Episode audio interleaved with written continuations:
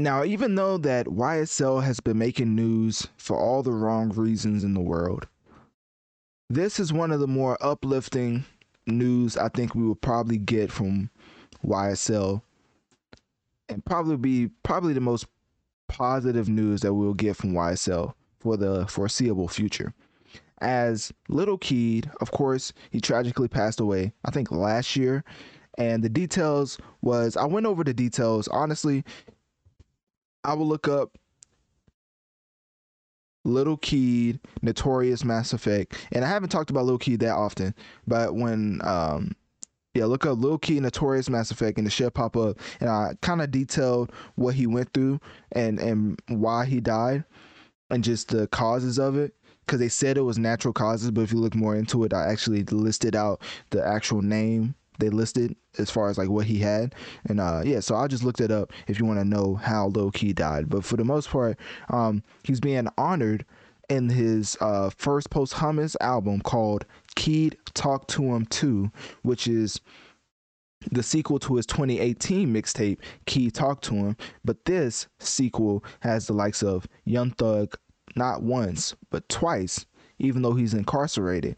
Um Young Thug is still a, a pretty prominent presence presence on the track he's he's featured on, and you know we're gonna get into those in a separate uh, segment. But let's just say he, he's definitely having bars that I don't think will attribute to him getting out anytime soon. so then we have Big Sean, uh, we have Cordae, Nav, and Keed's little brother. No, no, no, Keed's brother, Lil Gotit. Um, what else?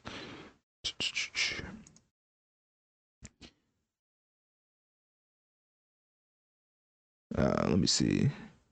His mom had a quote. I kind of don't want to read the quote. I feel like it's a little, it's a little too too on uh, on the sad side. But let's just say that he has family that cared about him, and I mean, he obviously had people in the industry that cared about him.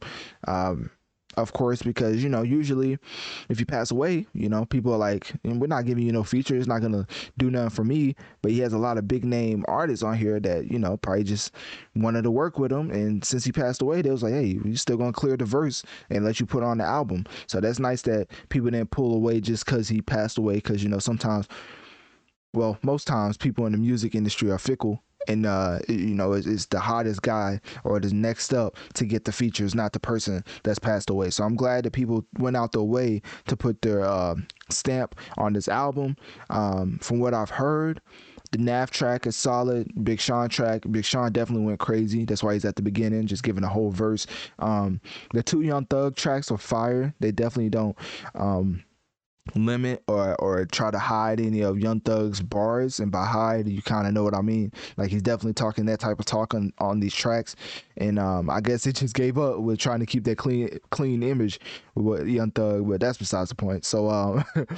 yeah, for the most part, I think I think this album would be a good listen. I haven't listened to the whole thing yet. Uh, definitely don't give a review when the album just comes out. I don't do that at all. All I like to do when albums come out is to bring it to your attention, give you the actual facts, the details, and then let you decide for yourself if you want to listen to it or not.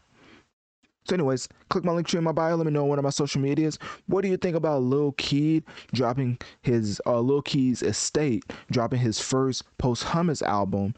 Titled Keed Talk to 'Em 2, and will you be giving it a listen?